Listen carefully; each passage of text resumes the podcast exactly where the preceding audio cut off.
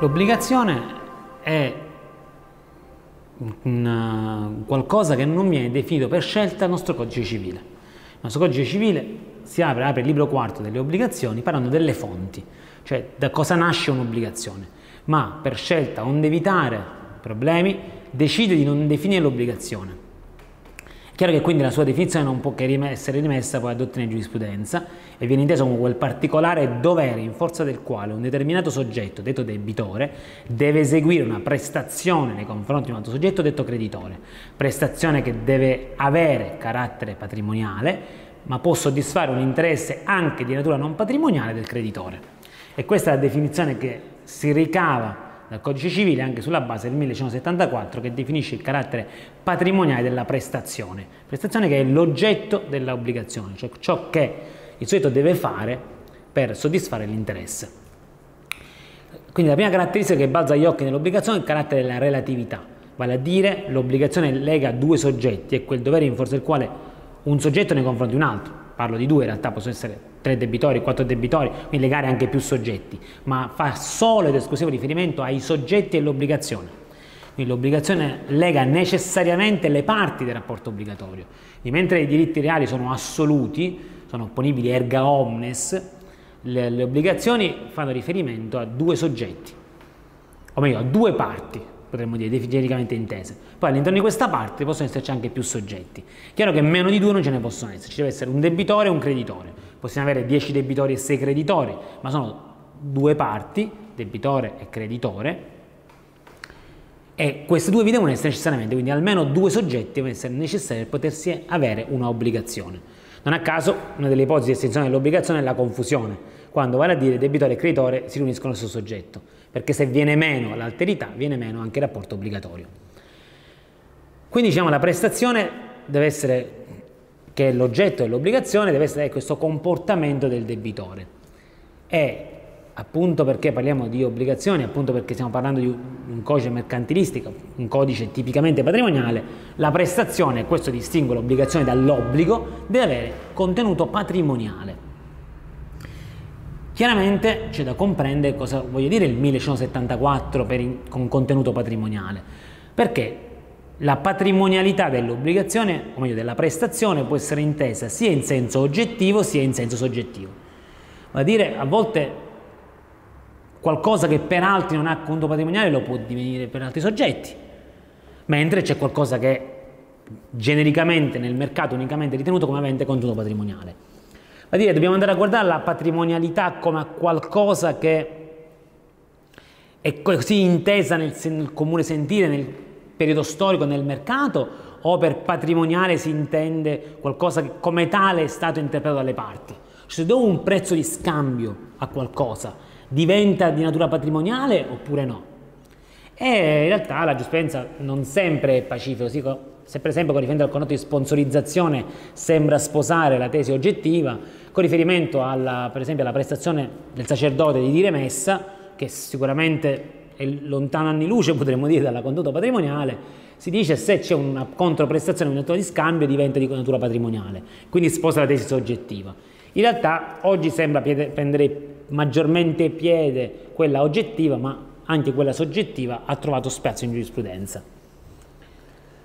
Il nostro codice del 42, con l'articolo 1173, spezza in qualche modo la tradizione e in maniera innovativa crea la cosiddetta atipicità delle fonti e delle obbligazioni. Perché se nel codice del 1865 le fonti e le obbligazioni erano tipiche, erano legge, contratto, quasi contratto, delitto o quasi delitto, ed erano solo quelle, oggi il 1173 ci dice che le obbligazioni possono derivare dal contratto, dal fatto illecito e da qualunque altro atto o fatto idoneo a produrle secondo l'ordinamento giuridico.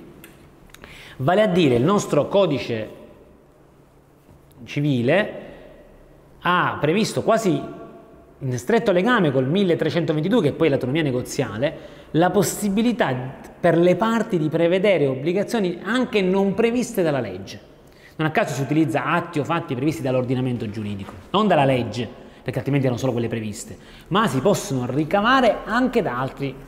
da altri elementi, altre circostanze. Basti pensare all'enorme evoluzione che ha avuto il contatto sociale grazie proprio al 1173. Quindi è veramente una una novità nel nostro codice, la atipicità delle fonti delle obbligazioni, quelle classiche, contratto e fatto illecito, poi uno spazio aperto in qualche modo all'autonomia negoziale, alle parti, appunto perché il codice del 42 è un codice in cui l'autonomia negoziale la fa da sovrana, poi in qualche modo verrà limitata nel tempo con la giurisprudenza, con dei limiti e dei canoni, ma in realtà il codice 42 fonda molto sulla libertà delle parti, sull'autonomia negoziale, sulla capacità delle parti di autoregolarsi e di darsi della regolamentazione. Come dicevo, con dei limiti. E il primo limite lo rivediamo nel 1175, il comportamento secondo correttezza, la buona fede. Correttezza e buona fede, anche se si discute, chi ritiene che siano concetti diversi della giurisprudenza vengono sempre utilizzati in maniera quasi allo stesso modo, univoca, non c'è grande differenza. Questo obbligo di buona fede, l'obbligo di buona fede che pervade un po' interamente il codice, che ha avuto uno sviluppo quasi esponenziale, perché poi è stata ancorata a seguito della Costituzione col tempo all'articolo 2, l'obbligo di solidarietà, questa buona fede. In realtà la buona fede nel nostro codice civile è utilizzata in due accezioni, in senso oggettivo e in senso soggettivo. La buona fede in senso soggettivo si intende l'ignoranza di ledere l'altro diritto, e lo ritroviamo in alcuni articoli, pensiamo all'articolo 938, nell'accezione invertita, io acquisto la proprietà del terreno se occupo in buona fede una parte di questo terreno, in buona fede, non so che di altri, ma ancora c'è un'ipotesi in cui il possessore di buona fede che fa eh, propri frutti, poi deve essere di buona fede, cioè deve ignorare che la cosa è di altri. E ancora il pagamento al al creditore apparente, se il soggetto è in buona fede, cioè non sa chi è il vero creditore. Altra cosa è invece la buona fede in senso oggettivo. La buona fede in senso oggettivo infatti è un modo di comportarsi, è quello che viene chiamato habitus del bonus vir, cioè il comportamento corretto della persona per bene in un determinato periodo storico secondo quello che è il comune sentire di quell'ambiente sociale in cui vive. E questo lo ritroviamo oltre che nel 1175, nel 1337, nelle trattative, lo ritroviamo durante la pendenza della condizione, lo ritroviamo nel, nell'obbligo di esecuzione secondo buona fede, cioè è un, un dovere di comportamento che mi impone il, eh, il qualche modo di tenere il comportamento che chiaramente non mi pregiudica, ma non danneggia eccessivamente neanche l'altro. Quindi la possibilità di dover tenere in debita considerazione, in base all'obbligo di solidarietà, anche la posizione dell'altro, non devo sacrificarla, non devo aggravarla ingiustamente. Quindi deve essere quasi un contemperamento di interessi, chiaramente non posso sacrificare eccessivamente la mia sfera, ma non posso neanche ingiustamente sacrificare quella altrui. Quindi purché ciò non comporti un eccessivo dispendio a carico mio, devo preservare la sfera altrui. Non a caso è stata questa per lungo tempo l'unica accezione della buona fede la buona fede come dovere di comportamento, comportamento secondo buona fede e correttezza, il comportamento che impone di preservare, nei limiti in cui ciò non sacrifica troppo me, la sfera altrui, non aggravare senza giusto motivo la posizione altrui. In realtà poi la buona fede in qualche modo ha creato e in qualche modo ha ampliato, perché ha, ha determinato anche una funzione quasi integratrice l'imposizione di obblighi sempre maggiori, dovendo comportare anche una modifica del proprio comportamento, per cui in qualche modo dovevo proteggere anche la sfera altrui. La buona fede determinerà quello che viene chiamato per esempio contratto con effetti protettivi nei confronti di terzi, per cui crea, crea degli obblighi di comportamento anche nei confronti di terzi soggetti che non fanno parte del rapporto obbligatorio. Pensiamo alla classica, alla classica, ipotesi del contratto che la gestante stipula col ginecologo, notoriamente no, noto come contratto effetti protettivi nei confronti di terzi, dove il terzo è innanzitutto il nascituro, che chiaramente deve essere protetto da quel contratto, ma anche il padre, che non è un terzo estraneo a quel contratto. Quindi mi impone di tenere certi comportamenti la buona fede. Non posso mh, mm, comportarmi come meglio ritengo richiede, semplicemente perché devo preservare la mia sfera. Sono tenuto a tutelare l'altro, a preservare l'altro, a tenere comportamenti che non danneggiano l'altro. Ed è la buona fede è stata, per esempio, presa come eh, criterio per cercare di risolvere un problema, proprio con riferimento al comportamento da tenere, vale a dire se è possibile o meno estinguere un'obbligazione con mezzi diversi dal denaro, quale per esempio un assegno bancario circolare. Perché? Perché il codice civile ci dice che le obbligazioni si estinguono con moneta avente corso legale dello Stato, l'articolo 1277. Ora, utilizza il termine moneta avente corso legale. Questo cosa faceva dire alla giurisprudenza, almeno una parte di essa? Che, salvo diverso accordo delle parti, la, le obbligazioni si estinguono in contanti. È possibile estinguere anche in un altro mezzo, segno bancario o circolare, salvo che la legge imponga questi mezzi di pagamento, chiaramente, soltanto se vi è un accordo delle parti, perché altrimenti saremmo davanti a una dazio insolutum. E la dazio insolutum, cioè un pagamento diverso, è possibile effettuarlo soltanto, quindi una prestazione diversa da quella stabilita, col consenso delle parti. Se il consenso delle parti non c'è, io devo eseguire, e quindi non c'è una diversa volontà delle parti, quella prestazione così come la legge mi richiede, in contanti.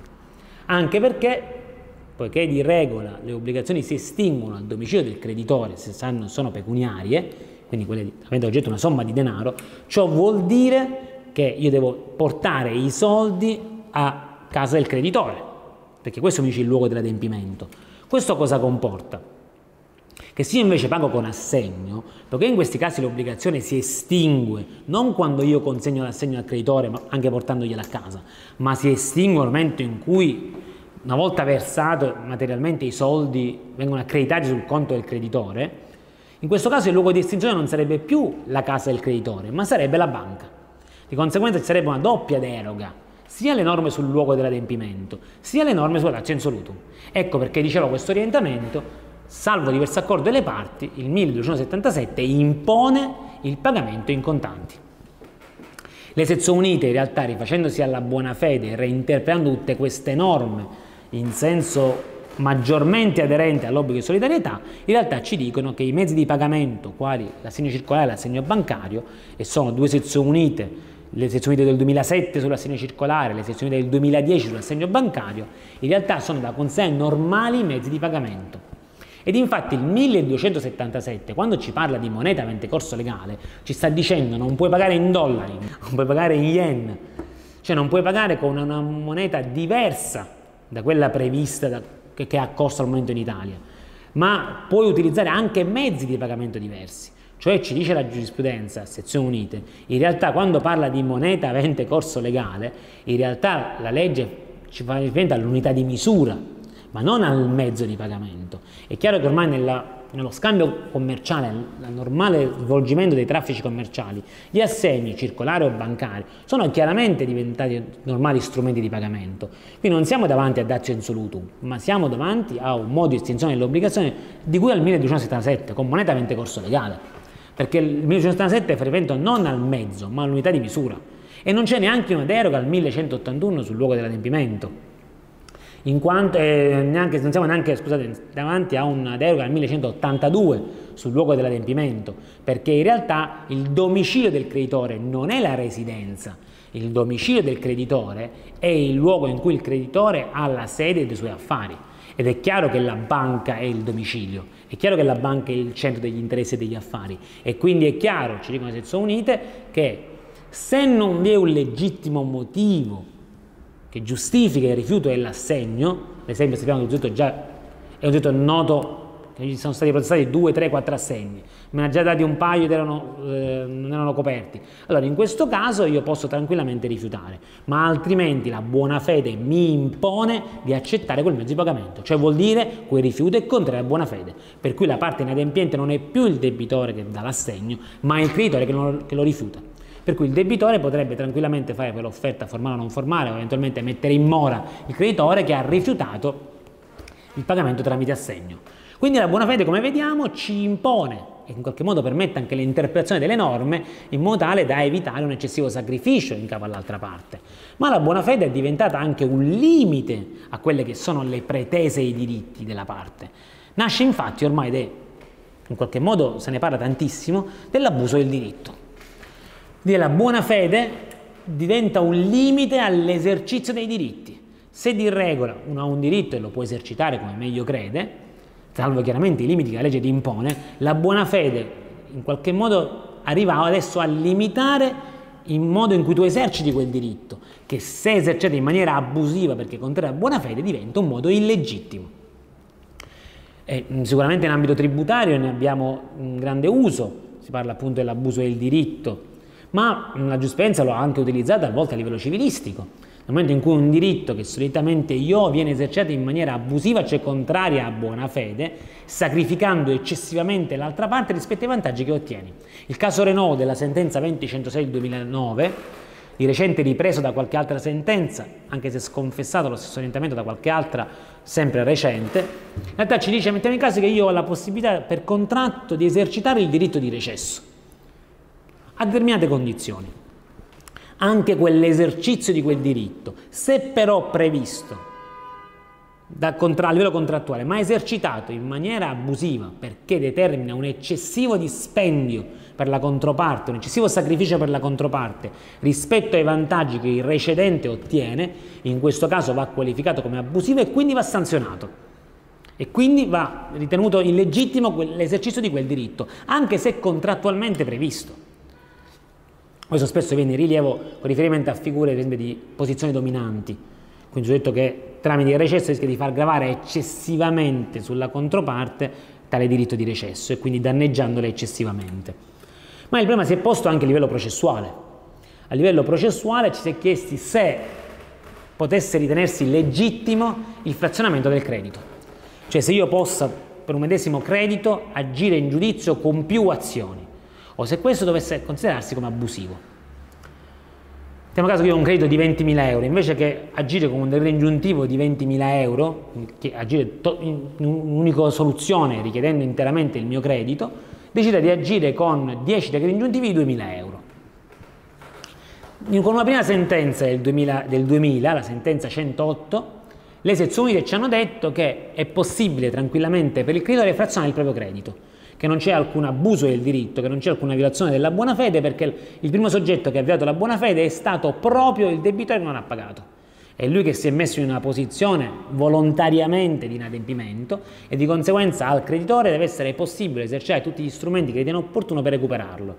E così come c'è la possibilità per il eh, creditore di accettare l'adempimento parziale, perché è previsto dal codice, la possibilità per il debitore di accettare l'adempimento parziale senza l'articolo 1181, allo stesso modo c'è il diritto di pretenderlo giudizialmente. Se lo può pretendere giudizialmente può tranquillamente frazionare il proprio credito. La penseranno invece diversamente dopo appena sette anni le sezioni unite con la sentenza 23726 del 2007, che invece riterranno che frazionare il credito configura un abuso del diritto a livello processuale e per tale ragione tale comportamento va sanzionato addirittura con una sanzione gravissima qual è l'improcedibilità o l'improponibilità della domanda. Infatti ritengono le sezioni del 2007 che nel momento in cui si esercita un credito frazionandolo, si sta aggravando eccessivamente la posizione del debitore, il quale si ritrova a doversi costruire in, più giudizi, nominarsi più avvocati, o comunque lo stesso avvocato per più giudizi, quindi pagarlo più volte, rischia di essere con più spese legali, cioè rischia di trovarsi in una situazione di sfavore senza che il creditore dalla sua parte abbia un effettivo vantaggio. Perché alla fine per il creditore richiederlo tutto, richiederlo in, pa- in parte, non determina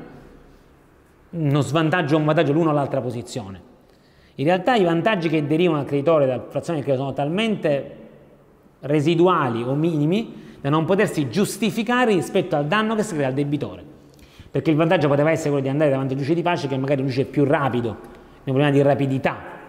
ma chiaramente ciò non è sufficiente a giustificare un danno così grave in capo al debitore.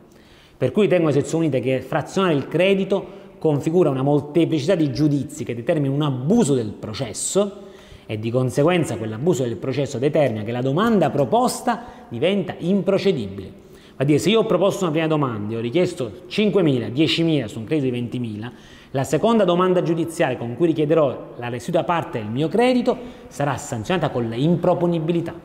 Cioè il giudice mi mette una sentenza di rito, senza quindi entrare nel metodo della domanda. Quindi chiaramente il soggetto ha il diritto, ma non potrà più ottenere la soddisfazione giudiziale. E di conseguenza, tranne lo spontaneo adempimento poi del debitore, chiaramente non potrà più richiedere l'esecuzione coattiva, l'adempimento coattivo.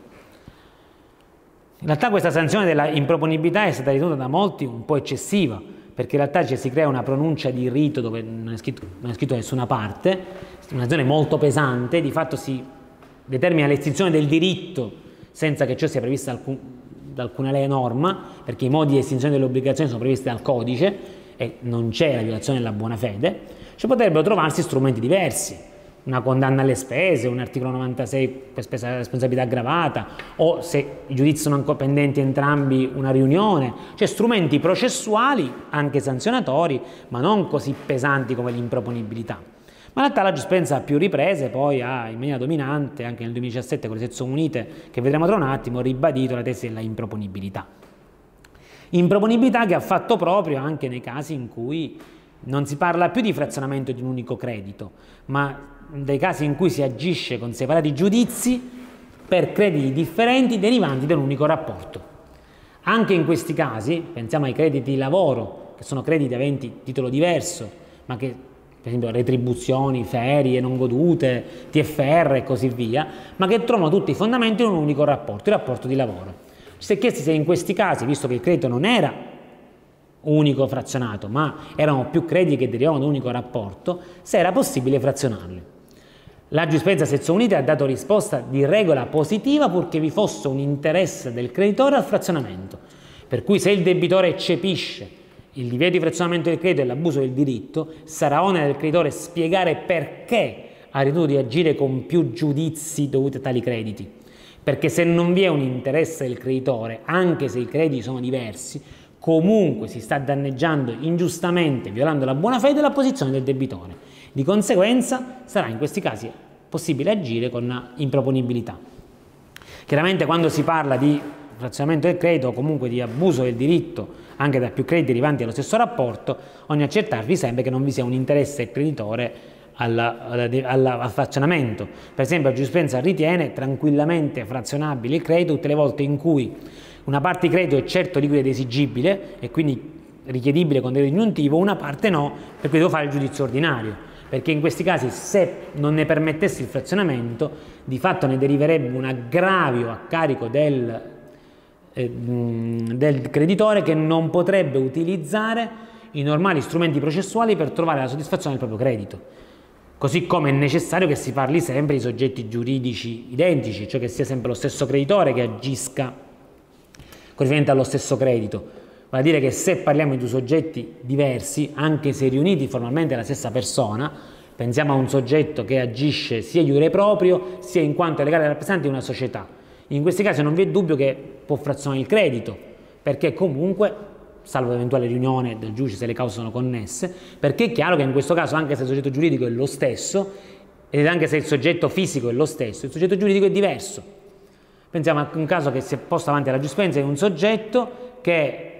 è stato danneggiato dal, mentre guidava una macchina aziendale a causa di un incidente. La macchina aziendale riportò dei danni e lui riportò dei danni fisici. In questo caso non vi è dubbio che il, il soggetto agisce per risarcimento del danno sia richiedendo i danni alla macchina, ma agisce come legale rappresentante della persona giuridica, società di cui è rappresentante, sia perché ha subito i danni fisici lui stesso. In questo caso siccome i soggetti sono due, la società di cui lui è rappresentante e lui persona fisica, può, pur essendo il rapporto unico da cui deriva il credito, vale a dire il credito nasce dal fatto illecito, può comunque frazionarli. Di conseguenza ecco che vediamo come l'abuso del diritto trova spazio e trova nuova linfa grazie alla buona fede, anche se molti dubitavano dell'esistenza come categoria generale dell'abuso del diritto, in quanto il nostro codice conosce soltanto il uh, divieto di atti emulativi con riferimento a diritto di proprietà, per cui non è possibile abusarne soltanto per danneggiare il terzo del diritto di proprietà, in realtà grazie alla buona fede, grazie alla grande esplicazione che ha avuto la buona fede, ai sensi dell'articolo 2 del codice civile, ciò ha determinato un ampliamento delle ipotesi di abuso del diritto, oggi divenuta in qualche modo una categoria generale dell'ordinamento. Quindi tutte le volte in cui si esercita un diritto bisogna sempre verificare che questo diritto non eccede i limiti di legge, altrimenti chiaramente l'esercizio diventi legittimo, ma se lede o comunque viola la buona fede, comunque l'esercizio di quel diritto anche a livello processuale diventa abusivo, di conseguenza va sanzionato.